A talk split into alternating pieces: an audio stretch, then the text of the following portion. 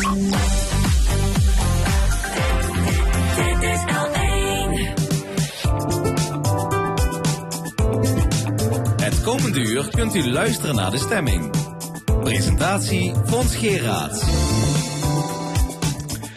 Welkom bij de stemming, het interview- en discussieprogramma van L1. Ook op deze paasdag helemaal gewijd aan de impact van de coronacrisis. Met vandaag, hoe gaan we de economische ellende oplossen? Daarover Thijs van Elk van het LIOF en Ron van Baden van de FNV. Verder onze media-analyst Mark Josten. We peilen de stemming in Frankrijk. Een column van Jos van. Maar eerst ga ik praten met Frank Wassenberg, Tweede Kamerlid voor de Partij voor de Dieren. Meneer Wassenberg, welkom. Goedemorgen. Hoe beleeft u deze tijd? Ja, het is een hele onwerkelijke, bizarre tijd. Dat geldt eigenlijk natuurlijk voor iedereen, maar ook voor de Tweede Kamer. Uh, we werken thuis. De Tweede Kamer werkt thuis. Dus ik ben nu al een maand niet in de Kamer geweest. Maar privé en werk loopt helemaal door elkaar. Uh, gisteravond, zaterdagavond om kwart over tien, heb ik nog Kamervragen de deur uitgestuurd. Schriftelijke vragen. Nou, normaal doe je dat soms ook wel op zaterdag, maar niet, niet s'avonds Dus het, het, loopt heel erg door elkaar. Uh, privé en werk loopt echt veel meer door elkaar dan normaal. Ja, Hele rare tijd. wekelijks in de Tweede Kamer een coronadebat gehouden. En dat is het dan ook, hè? Dat, dat is het dan ook. Een technische briefing ook nog. En daar zit ik dan niet bij. Aan de andere kant ben ik, te, ben ik daar natuurlijk wel bij betrokken. Want je volgt het op afstand. En, en je helpt ook het bedenken van vragen. En je probeert een bijdrage te leveren aan, aan het debat. Maar ja, het maar is allemaal geen verboden terrein voor u, toch? Het is, nee, het is geen verboden terrein, maar is wel dringend afgeraden om naar de Kamer te gaan als het niet strikt noodzakelijk is. Tegelijkertijd zie je, en dat is heel erg raar, dat als er gestemd moet worden, dan zit er dus maar een handjevol Kamerleden in de zaal. Maar er moeten wel 76 Kamerleden aanwezig zijn in de Kamer. Dat heet het quorum. Dus al die andere Kamerleden, die zitten dan in hun werkkamer. Dus er moeten 76 Kamerleden in huis zijn, zoals dan wordt genoemd. Ook al zitten ze niet in de zaal om mee te stemmen. Maar anders zijn stemmingen niet Oké, geldig. Dus als er een stemming is, is de grote kans dat u naar Den Haag moet, alleen om een stem uit te brengen. Volgende week ga ik naar Den Haag. Dan is ook weer het coronadebat. Dan, dan ben ik daar dus eigenlijk vooral om het quorum, te zorgen dat het quorum er is. Dat er voldoende Kamerleden in huis zijn om de stemming geldig te laten zijn. Alle andere belangrijke dossiers die worden opgeschort, hè? stikstof, uh, urgenda. Is dat billig? Of zegt u dat kan ook anders? Nee, dat moet anders. Uh, we hebben natuurlijk nu de coronacrisis, maar we hebben een stikstofcrisis, we hebben een biodiversiteitscrisis. En het is heel raar dat er nu wordt gezegd, we, we, fixeren ons nu echt op corona. Nogmaals, heel erg belangrijk. Maar je kunt die andere dingen niet laten lopen. Want ook wat het betreft het klimaat is het intussen één minuut voor twaalf. En daar moeten we iets aan doen. Maar als je gaat kijken naar de stikstofcrisis, die natuurlijk ook wel wat verbanden heeft met de coronacrisis. Als je gaat kijken naar onze omgang met dieren, met de natuur. Dat zijn problemen die je nu op moet lossen. En niet zeggen, nou we wachten eerst een paar maanden voor corona is bestreden. En dan gaan we eens even naar die andere uh, problemen kijken. Het moet ook nu worden aangepakt. Ja, is, uh, of kun je zeggen dat de democratie eronder te lijden heeft? Dat zijn grote woorden, maar toch. Ja, dat zijn grote. Laat, laat ik zeggen dat de democratie toch een stuk beter kan functioneren als we ook die andere problemen wat serieuzer aanpakken. Goed. Het kabinet heeft gekozen voor een bepaald beleid hè, dat sterk leunt op de adviezen van het RIVM. Zelf noemen ze het een intelligente lockdown. Wat vindt de Partij voor de Dieren van dit beleid? Nou, dat beleid is erop gericht om zeg maar, de ziekte zo, zo, zo, zo langzaam mogelijk te laten verspreiden. We kunnen mensen nog niet genezen en we kunnen ook niet voorkomen dat mensen ziek worden. We kunnen het ook afremmen. Onder andere met die anderhalve meter afstand. Wij zitten ook op anderhalve meter afstand van elkaar. Nou, de Partij voor Dieren steunt dat. Het is inderdaad heel belangrijk dat we de ziekenhuizen en de intensive cares niet overbelasten. En dat mensen die ziek zijn de goede zorg kunnen krijgen. En dat niet te veel mensen tegelijkertijd uh, ziek worden. Daar is het beleid op gericht en dat steunen wij. Um, tegelijkertijd, ja, wat ik, wat ik net zei, we moeten ons ook richten op andere zaken. Ja. Uh, iedereen moet zoveel mogelijk thuiswerken. En de mensen met vitale beroepen, die hebben recht op kinderopvang. Wat vindt u van die, uh, van die maatregel? Nou, dat is op zich een prima maatregel. Alleen die lijst van die vitale beroepen, die is natuurlijk veel te beperkt. Kijk, dat daar politie, brandweer, ziekenhuispersoneel op staat, dat is te billijke. Nou, welke beroepen staan er niet op die er wel op zouden moeten staan? Nou, een hele belangrijke beroepsgroep die ook in het buitenland er wel op staat, zijn bijvoorbeeld dierenverzorgers en dierenartsen. Dat zijn mensen die zorg dragen, zorg hebben voor dieren. Dat zijn vaak dieren die in problemen gekomen zijn door mensen die afhankelijk zijn van mensen. Dieren in asielen, dieren die echt ziek zijn en die geholpen moeten worden. En op het moment dat je nou in die branche werkt en je hebt een ziek kind thuis, dan kun je dus niet uh, naar je werk gaan. En dat betekent dat daar gewoon echt problemen gaan, gaan ontstaan. En u zegt een in de ons omringende landen staan die beroepen er wel op. Staan die beroepen er wel op. En de Partij voor de Dieren heeft ook verschillende keren gevraagd. Zet die dierenverzorgers en die dierenartsen nu ook op die lijst. De dierenartsenvereniging zegt zelf ook. Dit gaat voor grote problemen zorgen. Ja. Als wij niet op, de, op die lijst van de vitale beroepen komen te staan. Dus ik heb daar nou twee keer kamervragen over gesteld. Hopelijk komt er begin volgende week een antwoord. En als dat antwoord er niet komt, we hebben bij een van de coronadebatten een motie ingediend waarin wij de Kamer vragen, zet die uh, beroepen, dierenarts, dierenverzorger, nou op die lijst van de vitale beroepen. En op het moment dat er geen goed antwoord van het ministerie komt, dan gaan we die motie stemming ja, maar brengen. Ik, ik, neem aan dat het kabinet toch wel bereid is om die lijst te fine-tunen.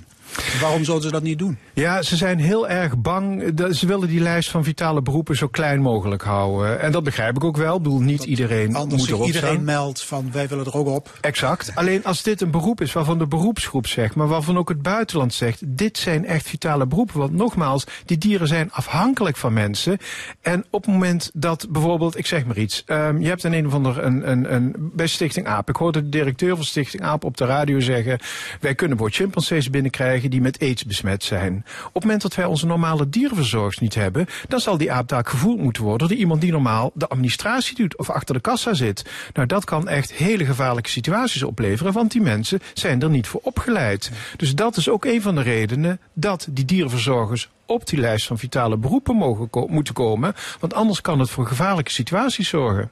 U bent politicus en bioloog. Ja. Laten we het hebben over dat COVID-19-virus. Het begon allemaal op een vis- en wilde dierenmarkt in Wuhan in China. Is al duidelijk wat daar precies is gebeurd?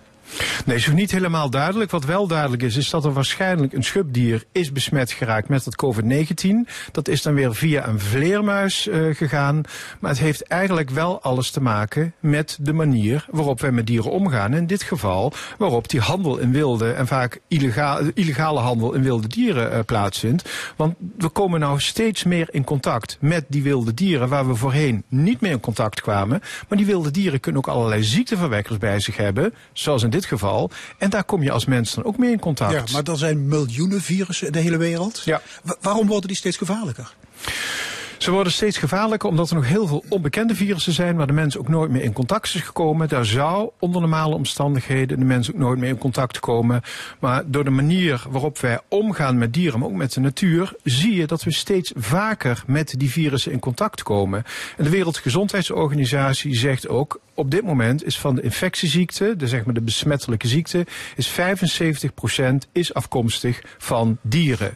Er zijn eigenlijk drie redenen waardoor dat komt. We hebben het net over de handel in dieren gehad, ook de illegale handel in dieren. Mensen komen in contact met dieren waar ze voorheen niet meer in contact kwamen. Een tweede manier waarop we, waarom we steeds meer in contact komen met virussen, nieuwe virussen, is komt door de ontbossing. Het wordt op grote schaal ontbost in Nederland, maar bijvoorbeeld ook in de Amazone. Er zijn dieren die hun leefgebied kwijtraken, die andere leefgebieden zoeken. Dan moet je denken aan bijvoorbeeld vleermuizen of apen, maar ook muggen. En die dieren die komen in contact, die kunnen in contact komen met de mens. En voorheen was dat niet het geval. Dus die zoeken een nieuw leefgebied en die denken, hé, hey, we gaan de mensen bespringen. En die, en die uh, klopt, ze gaan, we gaan de mensen bespringen, maar de, de, de ziekteverwekkers, de virussen, die kunnen ook een nieuwe gastheer uh, vinden. En dat is in dit geval uh, de mens. En dan hebben we nog een derde manier van besmetting. En dat is de manier waarop we dieren houden in de veehouderij. In Nederland hebben we 600 miljoen dieren in de veehouderij. Dat zijn dieren die ook virussen bij zich kunnen dragen. Bijvoorbeeld varkens. Varkens zijn zelfs eigenlijk beruchte verspreiders. Want varkens zijn bevattelijk voor varkensvirussen, voor mensenvirussen en voor vogelvirussen, vogelgriepvirussen. Die virussen, die drie soorten virussen, die kunnen zelfs één varken besmetten. En als die drie virussen in één cel zitten, je moet het als volgt zien. Die virussen zijn hele simpele organismen. Beetje vergelijkbaar met hele eenvoudige Lego pakketjes. Dus je hebt bijvoorbeeld het varkensgriepvirus is een rood Lego pakketje. Je hebt een blauw Lego pakketje, dat is de vogelgriep. En je hebt een uh, uh, groen Lego pakketje, dat is het menselijk griepvirus. Op het moment dat die drie virussen, die drie Lego-pa- Lego-pakketjes, één cel besmetten, kunnen ze onderling informatie gaan uitwisselen. Dus je hebt dadelijk niet meer blauwe, eh, gele en groene virussen. Maar je hebt ook combinatievirussen. En dat zijn volstrekt nieuwe ziekteverwekkers. Waar we ook helemaal niet mee om kunnen gaan. En die kunnen mensen dus ziek maken. En de kans is groot dat bijvoorbeeld dat COVID-19 ook zo'n virus is. Maar we kunnen dus dat soort virussen creëren in de, in de veehouderij door de manier waarop we met dieren Ja. omgaan. En dan hebben we het over zoonosen. Zoonosen. Dat zijn ziekten die overspringen van mens op dier. Ja, Hè, zoals ja, varkensgriep, Q-koorts, SARS Ja. en ook dit eh, COVID-19-virus. Ehm, ja, u legt dus een link tussen deze corona-uitbraak en onze omgang met de natuur, hè, inclusief eh, dieren.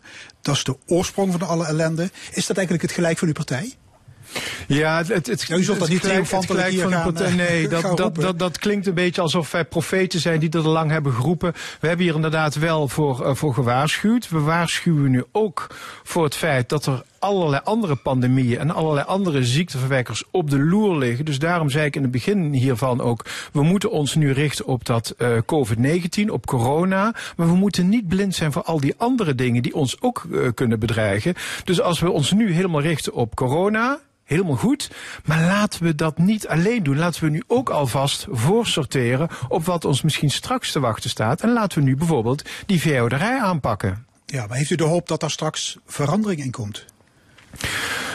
Nou ja, Dit- de- want dit vergt nogal wat, hè, wat, u, wat u zegt. Ja, maar als je ziet dat het, dit is niet het enige probleem. Hè. Ik bedoel, we hebben de stikstofcrisis die ook te maken heeft met de gigantische omvang van het aantal dieren in Nederland. Eh, we hebben de klimaatverandering die voor een heel groot deel, voor 15% komt door het grote aantal dieren dat, dat gehouden wordt in de wereld. In Nederland, maar ook in de wereld. Dus als je ziet dat we nou corona eh, te danken of te wijten hebben aan onze omgang met dieren. We zien dat we door de vee-industrie een groot klimaatprobleem hebben. We hebben een groot natuurprobleem via stikstof. Dan denk je, het is een veelkoppig monster. Maar als we nu die vee-industrie aanpakken, dan is het niet alleen dat we die corona, corona-uitbraak in de toekomst kunnen voorkomen, of in elk geval kunnen verminderen. Maar we pakken ook een heleboel andere problemen tegelijkertijd aan. Dus we hebben geen keus. We moeten dit nu, we moeten deze kans aangrijpen om die vee-industrie we, echt te als we saneren. niks doen, is het wachten op de volgende pandemie. Zo dan, dan is het wachten op de volgende pandemie. Oké, wanneer gaat u weer terug naar Den Haag? Eh, waarschijnlijk is eh, komende donderdag is het eh, komende debat over corona. En daar zal ik dit keer ook, ook bij zitten. Dus ik ga woensdag al terug naar Den Haag. Hartelijk dank, Frank Wassenberg, Tweede Kamerlid voor de Partij voor de Dieren. COVID-19 is, ik vertel niks nieuws, een pandemie. Het virus raast over de wereld. Ook in Frankrijk zijn er veel doden te betreuren en liggen veel mensen in het hospitaal. Aan de telefoon Harry Struikenbodier. Hij was hoogleraar farmacologie in Maastricht en woont nu met echtgenoten in Solignac in Frankrijk, vlakbij Limoges. Harry, goedemorgen. Goedemorgen. Hoe is het leven, hoe is het leven bij jullie?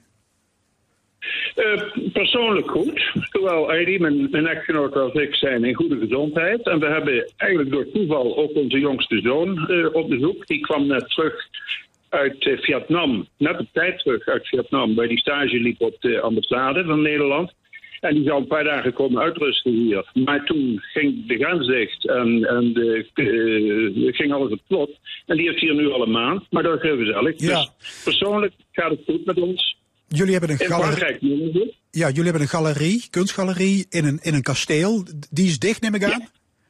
Die is dicht, maar Ardi heeft in plaats daarvan een nieuw initiatief eh, gestart. En ze stuurt iedere week een newsletter naar al haar contacten, een paar duizend contacten, waarin ze een, een persoonlijke eh, impressie van kunst in relatie tot de crisis die we nu hebben geeft. Dus ze blijft actief en bereidt toch ook wel weer toekomstige activiteiten voor. Maar de galerie zelf concreet is dicht. Dat Ja. is niet toegestaan in Frankrijk. Harry, ik, ik lees hier in de krant dat Frankrijk de epidemie beter onder controle heeft dan landen als Spanje en Italië. Ben je het daarmee eens? Eh, deels wel, deels niet. Eh, qua aantallen eh, is het landelijk gezien zeker niet een van de geringste landen in Europa.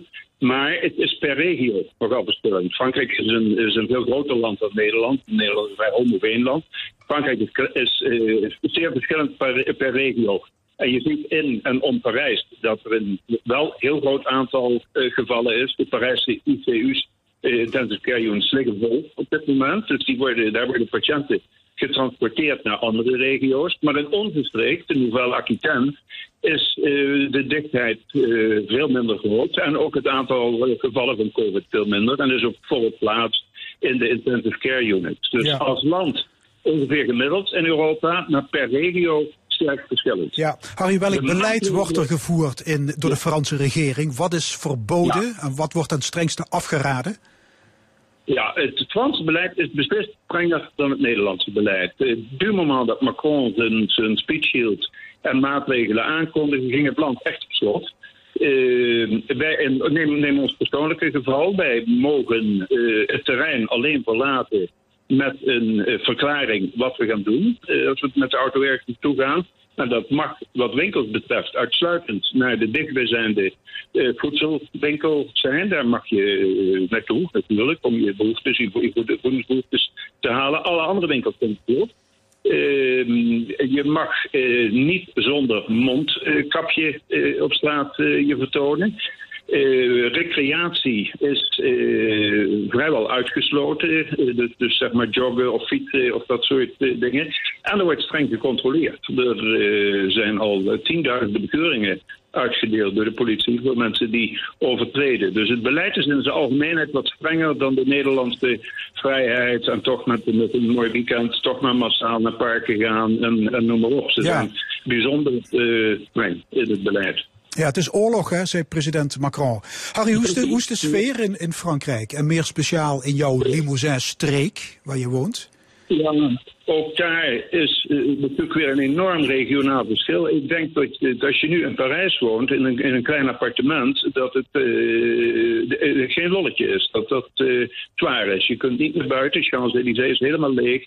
Mensen hebben daar wel weer oplossingen voor gevonden door, door op balkonnen te luisteren naar een opera.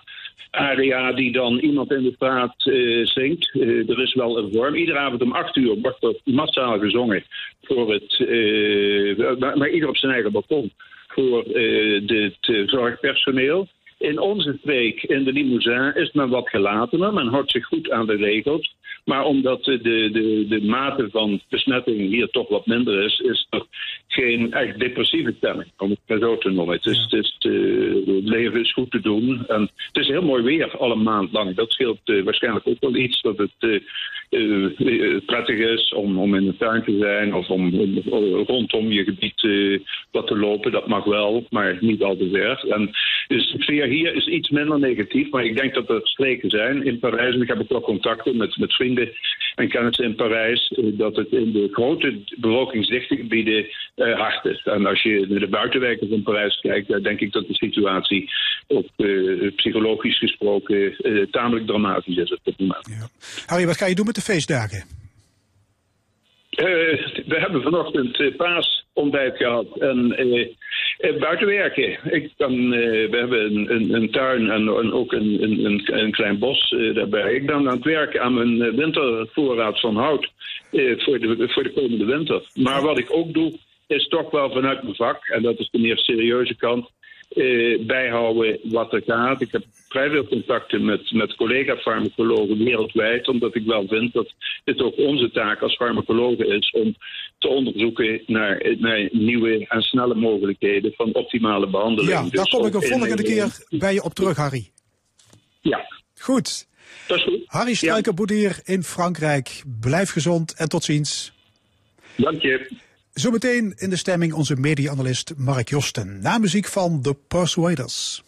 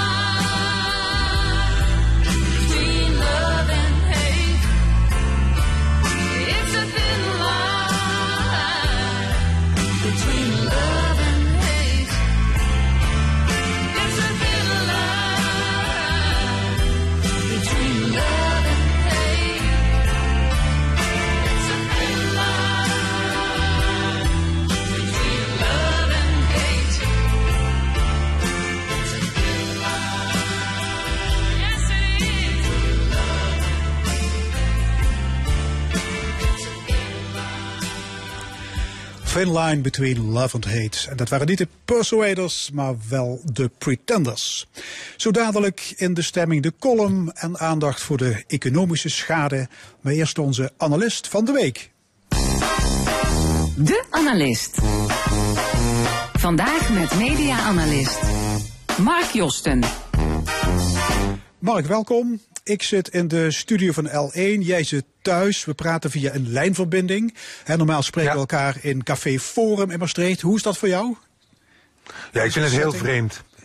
Ik vind het heel vreemd hoor. Want eh, normaal ben ik, eh, ben ik inderdaad in dat ontzettende gezellige café. En dan zitten we tegenover elkaar.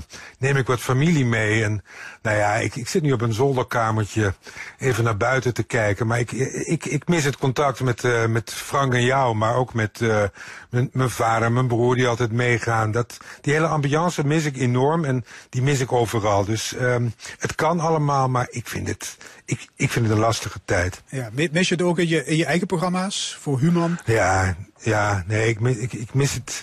Het, het, het, ik, weet je, het is, het is gewoon niet te doen. Het is, eh, kijk, als jij niet naar de studio kan, als je gesprekken moet, moet doen permanent over lijnen, dat, dat je mensen niet, eh, niet in de ogen kan kijken. Ik vind dat, ik vind dat moeilijk en het, het maakt ook het, het, het werken voor mij als hoofdredacteur, maakt het ook nog eens heel raar. Ik, ik heb het gevoel dat ik nu als een soort dictator te werk ga. Dat meen ik echt serieus.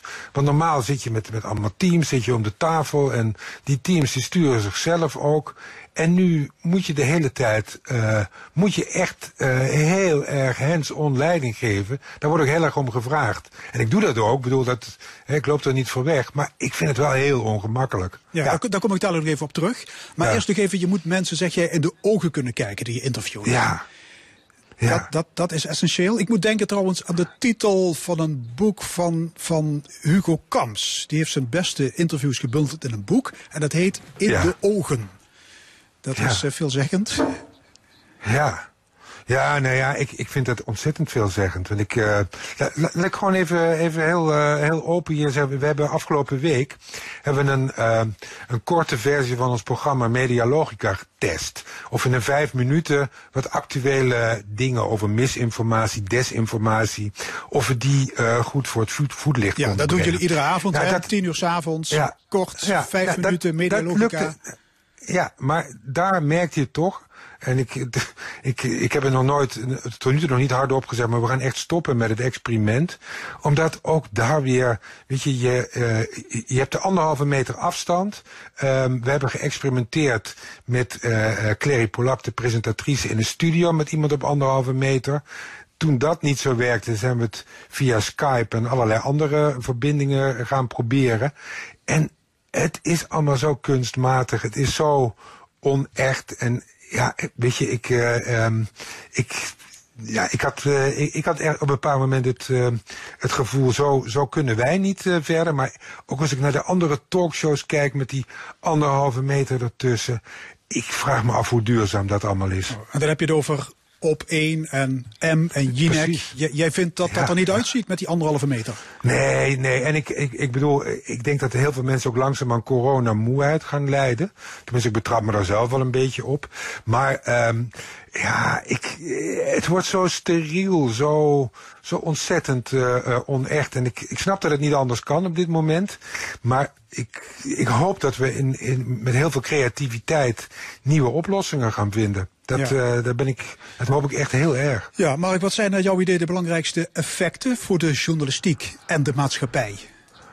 Ja, nou laten we beginnen met, eh met, die, met die journalistiek. want Daar sta ik natuurlijk redelijk bovenop. Kijk, wat je, wat je bijvoorbeeld ziet, wat natuurlijk een hele belangrijke vorm van journalistiek is, dat is die, de hele politieke journalistiek over eh Den Haag, over Europa en ook de, de lokale politiek.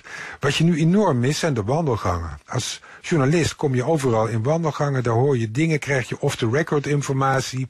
Ehm en daardoor kunnen schrijvende journalisten, maar ook televisiejournalisten toch een beter ingebed verhaal maken over het algemeen. Wat je nu hebt is dat dat helemaal wegvalt. Alleen tegelijkertijd, wat komt er voor terug? Al die knakkers die zitten nu te videovergaderen. Je zag dat ook afgelopen week met, uh, met Wopke Hoekstra en de, en de andere Europese ministers van Financiën over dat schuldenpakket. Nou, dat, die zien elkaar niet. Die gaan over en weer gaan ze, gaan ze over schermen met elkaar praten. Dan hoor je een hele tijd niks. En dan opeens, dan komt via de Spaanse pers, komt opeens heel veel naar buiten. Want daar heeft iemand, die heeft toevallig beslag kunnen leggen op het, de, de opnames van die videoconferentie. Dus eh, het is um, waar, waar je normaal een soort permanente informatiestroom hebt, heb je nu een hele tijd niks. En opeens komt er iets enorm als kakken opzetten en je krijgt een, een, een, een enorme uh, informatieblubber. En dat, dat, is, dat is echt, dat is, dat is enorm wennen. Dat is ook heel raar. Uh, en ik hoop, ja, als journalist hoop ik dat dit, dat dit ook op den duur overgaat. Want dit, dit, dit werkt zo ja, niet. Nee, dat geloof ik. En je zei er straks van, ik, ik word als hoofdredacteur directiever. Kun je eens uitleggen Ja. wat, wat je daarmee bedoelt? Nou ja, ik, ja dat, dat, ik ga mijn best doen. Kijk, um, als, um, als ik met een aantal collega's om tafel zit en, um, en, en we, we, we, doen normale redactievergaderingen, we, we hebben het over ontwikkelingen. Dan gaan daarna, na de vergadering, gaan mensen in clubjes door, gaan ze door met research. En iedereen weet dan ongeveer wat hij moet doen. En als hij af en toe een twijfel heeft, stoot hij even een collega aan en prima. En nu werkt het heel anders. We zien elkaar niet, we komen niet op redactievloeren. Iedereen werkt van huis uit. En um, ik ben in dit geval ben ik het topje van de piramide. En waar normaal dat topje van de piramide niet permanent nodig is, wordt nu voor alles en nog wat wordt aan mij gevraagd. Hé hey Mark, jij hebt als een van de weinigen het overzicht. Um, wat moeten we doen? En dat betekent dus voor mij dat ik veel meer uh, één op één contact heb met, met mensen die ook meteen aan mij vragen van is het ja of is het nee. En dat vind ik, dat vind ik best lastig. Om, bijvoorbeeld dat, dat voorbeeld dat als je een experiment een week doet en een bepaald moment besluit je na een week de stekker eruit te trekken. Dat ehm, als je dat op een werkvloer doet, gaat dat totaal anders dan dat je dat vanuit je zolderkamertje eh, doet. En, ehm, en dat- je vervolgens daar met, met heel veel mensen achteraf één op één mee gaat praten. Dus het is, het is een hele Ja, rare je, je, situatie. wordt meer baas dan je, je wordt meer baas dan je eigenlijk zou willen. Ja. Je noemt dat zelf Nou een, ja, kijk- democratische, een democratische lockdown. Een lockdown, Ja. ja. nou, maar dat, dat, en kijk, dat democratische lockdown, ik, heb, ik, ik hou een dagboekje bij, hè, dat kun je op, op human.nl zien. En elke dag probeer ik mijn ervaringen vast te leggen. En dat democratische lockdown, dat zit erin. Kijk, wij zijn natuurlijk, en daar ben ik, ik ben een kind daarvan, van die tijd. Ik, je hebt een poldermodel, je hebt een overlegmodel, en dat heeft heel veel goede dingen.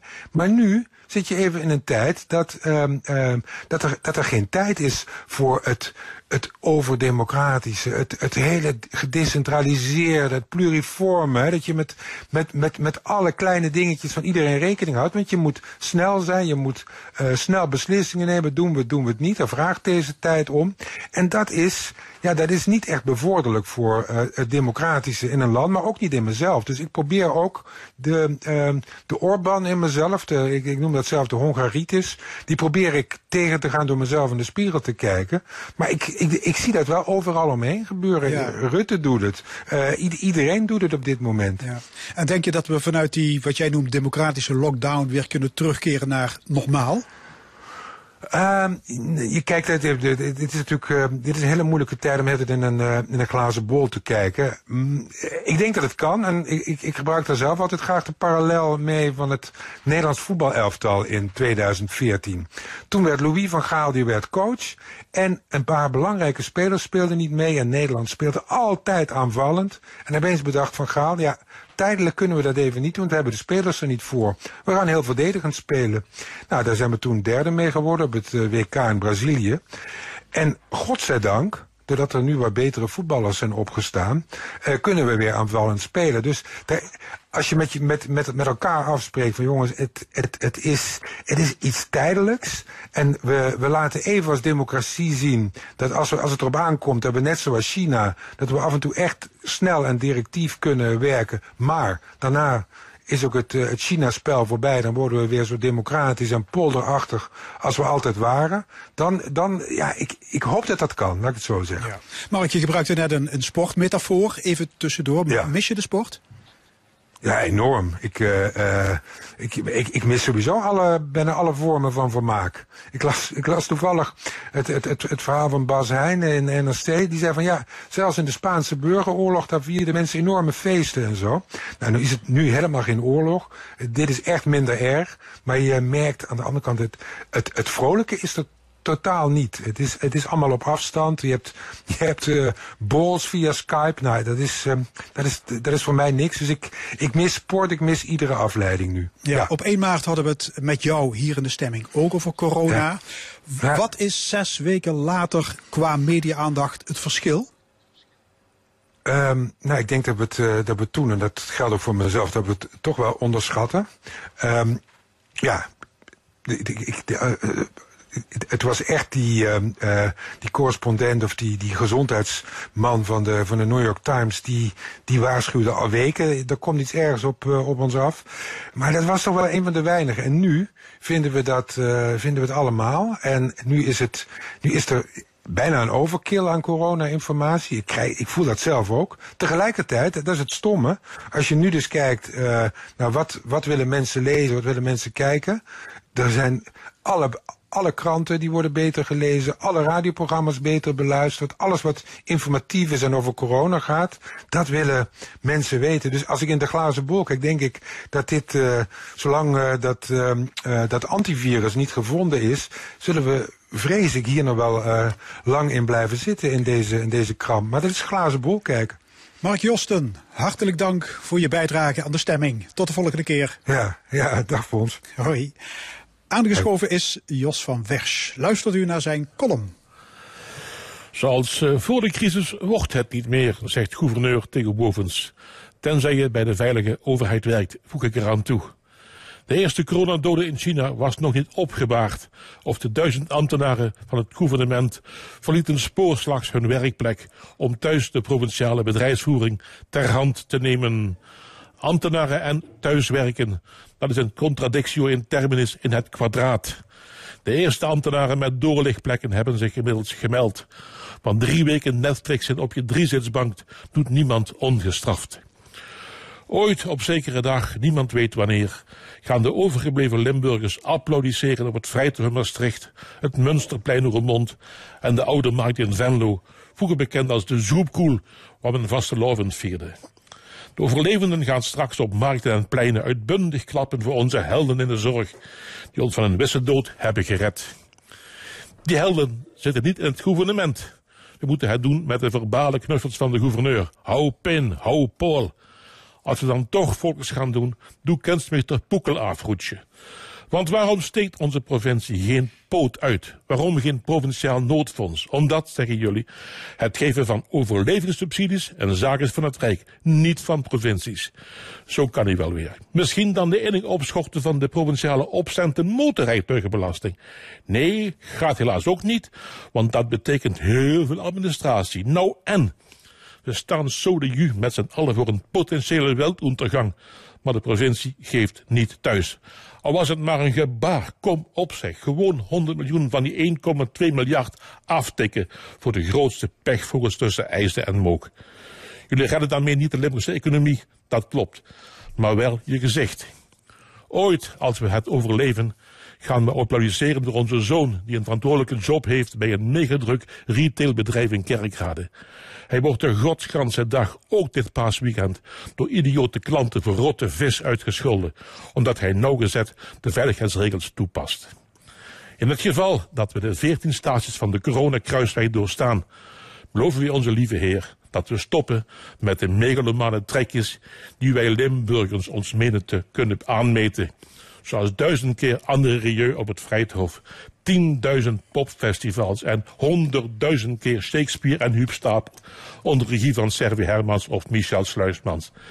Dat stoppen gaat vanzelf hoor, want de sponsors zijn blut en iedereen staat dik in het rood, behalve de provincie Limburg. Weg met de gekkigheid. Met Pasen verleden week verstotten mijn vrouw en ik 1500 paaseieren in de Helense wijk Heksenberg. Vanwege een promotioneel paas-event van ieder onze klanten. Compleet met paashaaspak van de carnavalsweers. Nee, ik zat niet in dat pak zelf. Mijn maatje was niet voorradig. Maar er is ook prachtig paasnieuws uit Kerkrade. Rode JC mag namelijk als eerste club de voetbalcompetitie hervatten. Gezien de grootte van het stadion en het aantal toeschouwers daar... is de anderhalve meter regel in Kerkrade meer dan gewaarborgd. De kolom van Jos van Wersch. De coronacrisis brengt ook de economie zware schade toe. Veel bedrijven liggen stil of draaien op halve toeren. Het regent faillissementen, werknemers zitten thuis en ZZP'ers hebben geen brood op de plank. Over de economische impact van de coronacrisis ga ik praten met Thijs van Elk, directeur van het LIOF, en met Ron van Baden, regioleider van de FNV. Heren, welkom. Thijs van Elk, wat doet het LIOF ook alweer? Uh, die ondersteunt uh, de ondernemers en het bedrijfsleven voor innovatie en groei in Limburg. En zijn daarmee uitvoerders voor de provincie en voor het ministerie van Economische Zaken. En het kantoor is nu uitgestorven, neem ik aan. Iedereen werkt thuis? De kantoren in Venlo en Maastricht zijn helaas uitgestorven. En regelmatig videobellen, vergaderen op afstand? Ja, we hebben maandag zelfs een, uh, een infosessie gehad met alle 50 op scherm. Het is anders, maar het kan net. Alle 50? 50 medewerkers ja. hebben we. Bij de FNV zal dat niet anders zijn? Rond van Baden? Nee, het is niet anders. Uh, alle kantoren zijn uh, gesloten. Ook onze vakbondshuizen die wij in, uh, in Limburg hebben. En we proberen zo goed en zo kwaad als het kan... proberen wij onze dienstverlening voor te zetten. En gewoon ook schermende wind te zeilen. waarbij we heel veel ook op dit moment natuurlijk actief zijn in Den Haag. Hè, want daar moeten we veel voor de mensen ook bereiken. De economie ja, wordt fors geraakt door de pandemie. Hoe stevig hakt het erin? Nou, volgens mij is het uh, heel erg stevig. En um, um, dat ligt, ik heb becijferingen gezien, hè, 20% van de economie is nagenoeg uitgeschakeld. Nou, je hoeft maar om je heen te kijken. De horeca, de winkelstraat, op allerlei plekken, de sportscholen. Het functioneert op dit moment allemaal niet. Hè, dus die ligt, die ligt helemaal stil. Ehm, eh, ja, wat, wat nu eigenlijk afwachten is, het is niet afwachten van, we weten eigenlijk niet hoe lang eh, deze maatregelen gaan duren waarmee we geconfronteerd worden. Maar eh, ook de berichten over de, de, de na-effecten van wat we nu meemaken, ja, die zijn natuurlijk ook vrij fors. Voorspellingen zijn niet heel erg positief. Het is ook niemand die het echt weet. Dus we staan allemaal voor een ongelooflijke opgave. Ja, veel faillissementen, hè. mensen verliezen hun werk. De overheid heeft meteen actie ondernomen om massawerkloosheid te voorkomen. Ja, je kunt het kabinet geen laksheid verwijten, hè? Meneer Van Elk?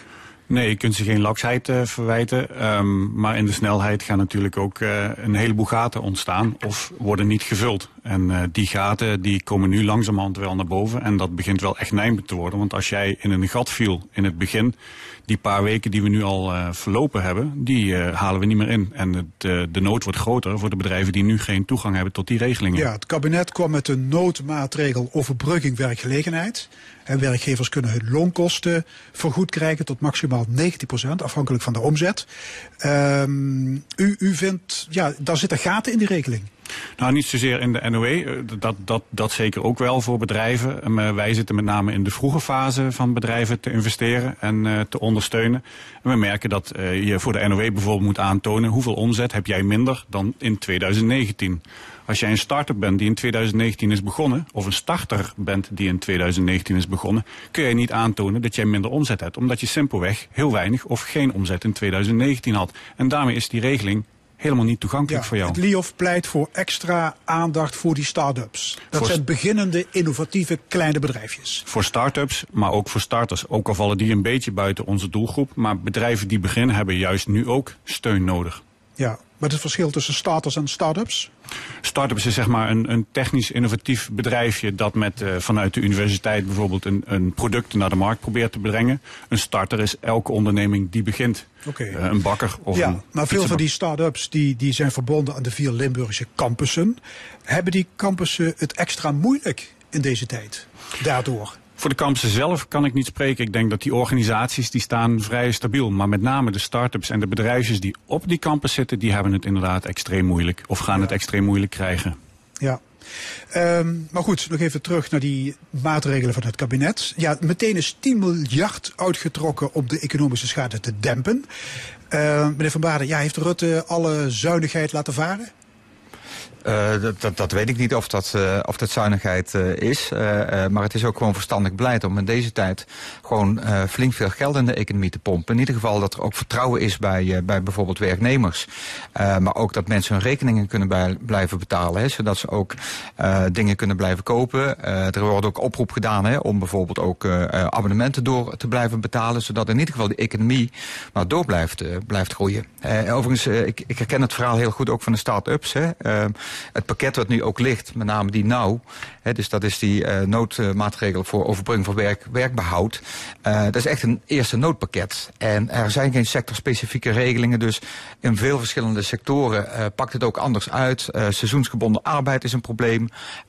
Dus we moeten volgens mij nu in de fine-tuning, we moeten de druk blijven zetten, ook op Den Haag, hè, om echt over de brug te komen. Ja. Naast de starters hè, zijn bijvoorbeeld waar wij heel veel mee te maken hebben. ik heb vaak aan jullie programma gesproken over de enorme flexibele schil. Nou, ook in die flexibele schil zijn ontzettend veel mensen die gewoon buiten de ja, boot daar kom, vallen. ik, daar kom ik zo- zo meteen ook op. Maar afgelopen maandag ging die regeling in werking. En meteen hebben zich tienduizenden bedrijfjes hebben, die hebben zich gemeld. Dus dat geeft aan hoe, hoe een, ja, een deel van de BV Nederland in de touw hangt. Ja, dat, dat, Als zoveel bedrijven zich, zich melden voor die regeling, meneer Van Elk. Ja, absoluut. Ik bedoel, er zijn hier alleen al 80.000 ondernemingen in, in Limburg. Een groot deel daarvan zal aanspraak kunnen en moeten maken op NOE. Maar een deel zal er buiten vallen. Maar als je alleen al 80.000 ondernemingen in, in Limburg hebt, hoeveel heb je er dan wel niet in Nederland? En dat loket moet dus nu honderdduizenden aanvragen gaan, eh, gaan verwerken. Dus 10 miljard euro voor drie maanden is lang niet genoeg. Denk ik dan. Ik verwacht eh, dat dat niet genoeg is. En als we kijken naar het buitenland, de, de maatregelen die nu Duitsland genomen heeft, maar meer dan 700 miljard steun eh, en nog eens een keer 500 miljard eh, via banken, dan zitten ze boven de 1,2, nou, 1200 miljard euro nu al toegezegd. Terwijl Nederland nu zit tussen de 10 en de 20 miljard. Dat is een verschil. Het compenseren van loonkosten is ook slim in die zin dat de overheid geen WW hoeft uit te keren. Dus dat geld wordt in ieder geval uitgespaard. Nou, er, zijn natuurlijk allerlei inverdieneffecten, maar volgens mij is het allerbelangrijkste van die maatregelen. Overigens, naast die NOW is ook voor ondernemers uh, alle andere afspraken zijn net zo belangrijk. Hè, als het gaat over uh, uh, wat, wat gebeurt op belastingvlak, fiscale regelingen. Zodat in ieder geval ondernemingen nu op dit moment gewoon cash kunnen houden, dus liquiditeit kunnen houden, om ook aan de verplichtingen te kunnen voldoen. Hè, en het eerste pakket is inderdaad ook neergezet volgens mij voor, voor, voor, voor drie maanden. Hè, en het, ja, het moet allemaal blijken wat dit, wat dit gaat gaan doen. Ja. dus het, uh, nou, we moet, en, en, ik hoop ook, hè, iedereen hoopt natuurlijk dat het, dat het snel weer opkrabbelt. Nou, we horen ook verhalen dat het heel langzaam kan gaan duren. Hè. Vandaag roept Ursula van der Leyen op om onze vakanties niet te boeken. in de zomer, hè? In de zomer. dus je ziet, je ziet hè, tegelijkertijd zie je, en dat is ook wel het, het, het interessante, heel veel verschuivingen. Van heel veel sectoren doen het ook weer heel erg goed. Anderen doen het veel minder. Hè, en dat is natuurlijk, ja, we hebben er eigenlijk nooit mee te maken gehad. Dit is ook heel erg nieuw. Uh, maar uh, dat het echt zwaar is voor heel veel ondernemingen en ook voor werkenden, ja, dat is absoluut waar. En er wordt gezegd, Nederland is extra kwetsbaar omdat we een open economie hebben. Wat, wat is dat eigenlijk, een open economie? Een open economie is eigenlijk dat wij eigenlijk gewoon een heel groot handelsland zijn. Wij importeren heel veel uh, producten en wij geven daar een kleine meerwaarde aan of een grote meerwaarde en exporteren dat dan meteen. Eigenlijk is Rotterdam één grote doorvoerhaven nog steeds voor het uh, Rijn. En, en moeten we onze economie dan niet wat minder open inrichten?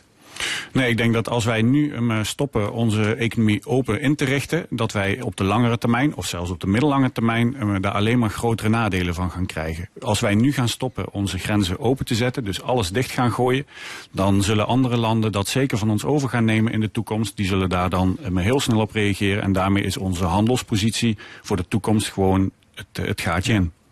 Ik hoorde de voorzitter van VNO-NCW zeggen... na de meivakantie moeten we gas bijgeven.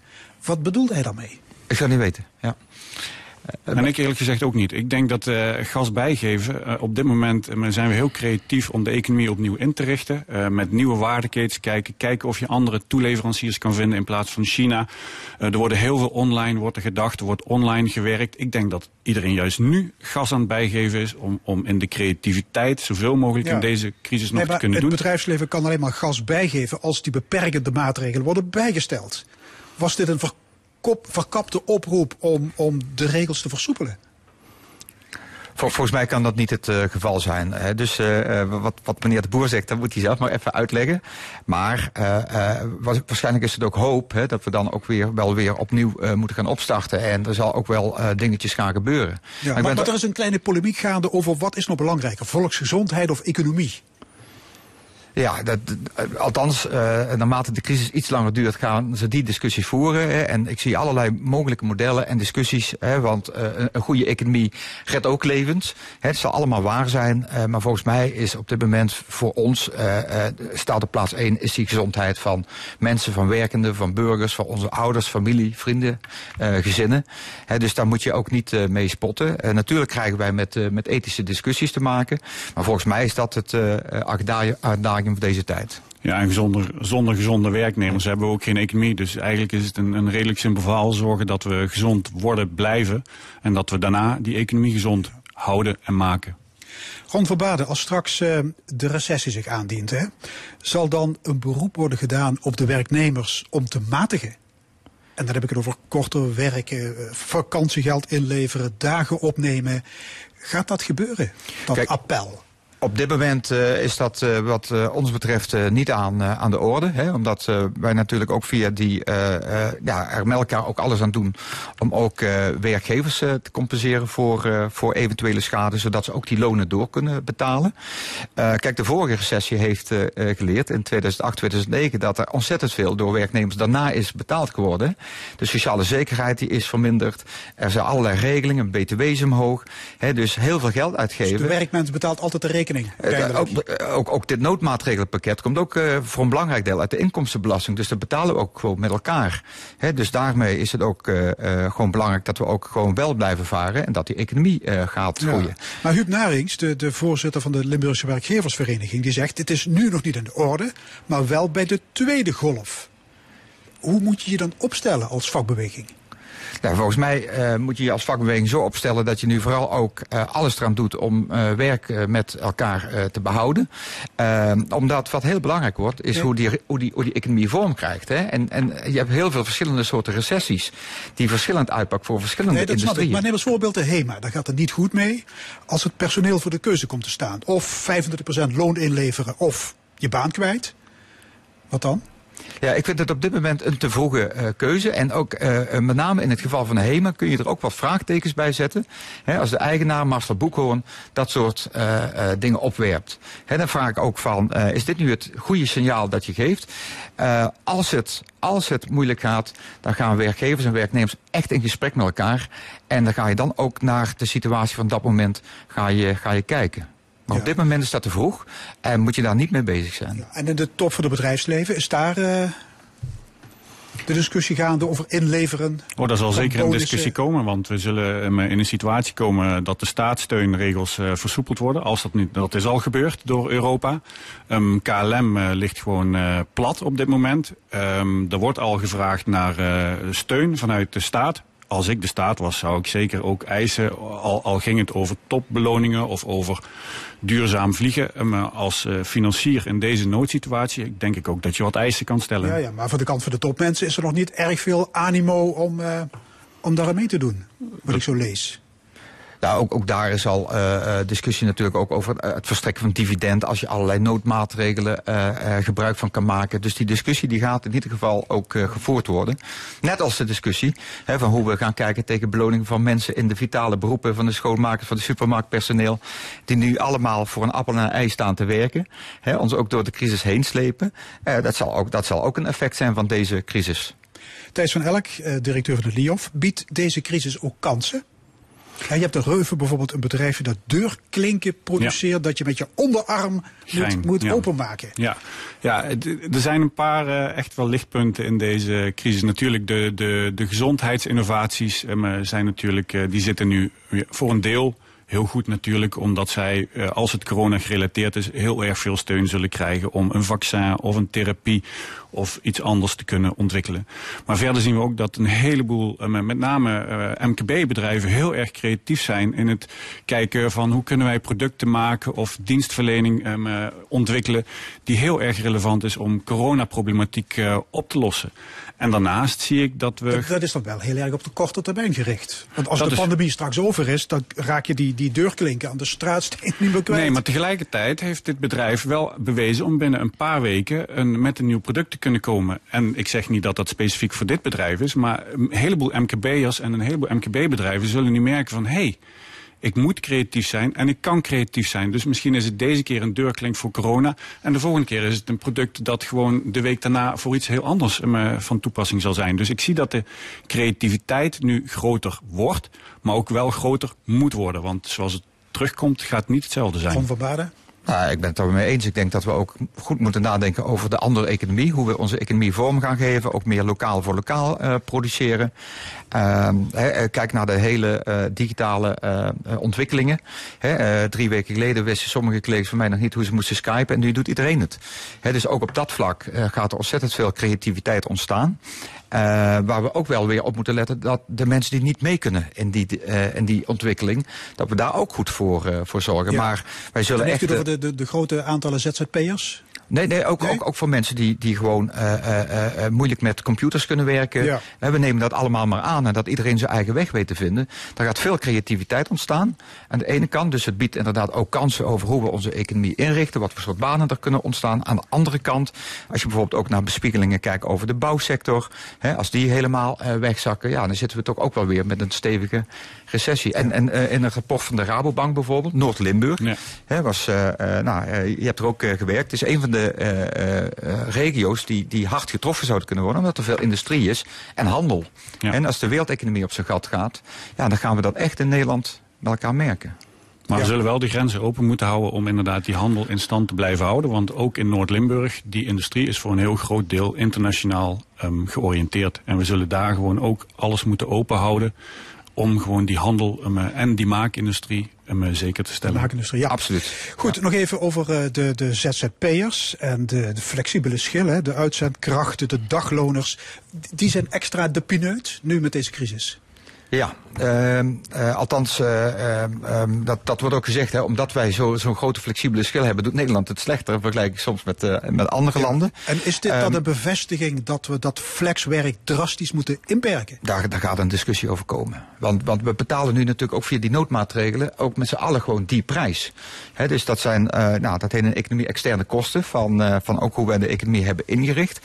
Godzijdank zijn er ook lichtpuntjes. Hè, en dat is dat bijvoorbeeld Randstad, Adecco hebben besloten om ook voor de uitzendkrachten in hun bedrijf om daar de noodmaatregelen aan te vragen. Dus wij blijven daarmee ook permanent druk zetten. Deze regeling is ook bedoeld voor iedereen. En niet alleen voor mensen met een vast contract. Dus we moeten ook iedereen proberen nu eh, eh, te helpen. En dat geldt ook voor de ZZP'ers, voor de start-ups, eh, helemaal mee eens. Hè, dat we dat zo breed mogelijk inzetten om zo snel mogelijk weer die economie aan het draaien te krijgen. Zijn er meer fundamentele zaken die we straks tegen het licht moeten houden? Ehm, ik, ik denk het wel. En dat, dat heeft natuurlijk ook weer te maken met ja, de, manier waarop we werken, hoe we ook de, eh, het werk hebben georganiseerd. Hè, dus, dus wat ik net zei met die, met die, eh, met die flexschil, maar ook, ook hè, hoe we nu met arbeidsmigranten, hoe afhankelijk we zijn. Ik denk dat we ook na moeten denken wat we in Nederland zouden kunnen doen. En daar liggen ook wel weer de kansen op, eh, op termijn. Kortom, wordt vervolgd. LIOF-directeur Thijs van Elk en FNV-regioleider Ron van Baden, hartelijk dank. En tot zover de stemming voor vandaag. Tot volgende week zondag, 11 uur. En zometeen kunt u luisteren naar Dit is L1 met Ruben Wekers. Ik wens u nog een mooie dag.